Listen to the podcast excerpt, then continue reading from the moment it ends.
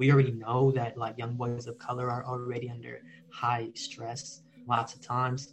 And so, um, with everything, the circumstances and everything, the, the whole concept was to not only provide um, haircuts to young boys so that they could feel fresh and, and feel good about themselves, but also provide a space where we can speak about these topics freely. You just heard from Sebastian Sebas Fuentes. He, along with Ambrose Wilson Brown, Sam Margani, and Jose Perez, known as JP, they're getting young men to open up and talk about their fears concerns, and hopes with chats at the barbershop. The barbershop is a big thing. They see us as like psychiatrists or therapists. They use us for, for so many things. That's JP. He is the owner of Flashly Faded, a barbershop here in Milwaukee where the guys hosted conversations surrounding mental health for youth.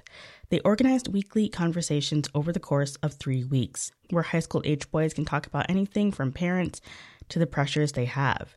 Sebas says that there's a lot of attention and mental health initiatives towards reaching out to at risk youth. But what happens when you become 18, 19?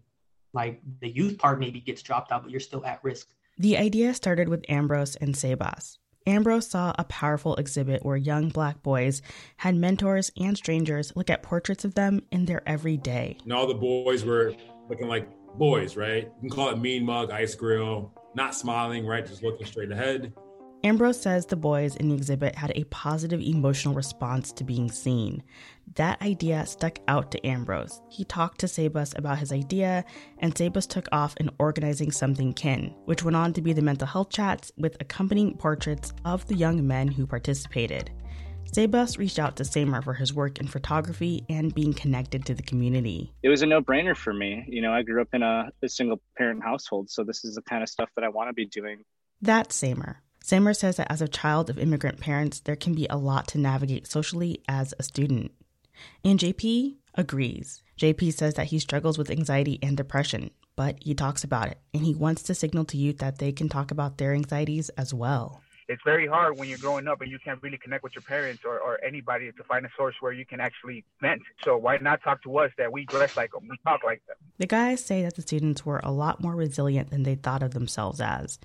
Here's Samer. Kids are very bright. They've gone through so much ambiguity that they're equipped with a lot more skills than they think they are. Throughout, the crew found that the students often wanted to talk about their futures, like what schools they are going to, and making it to graduation. Here's Ambrose.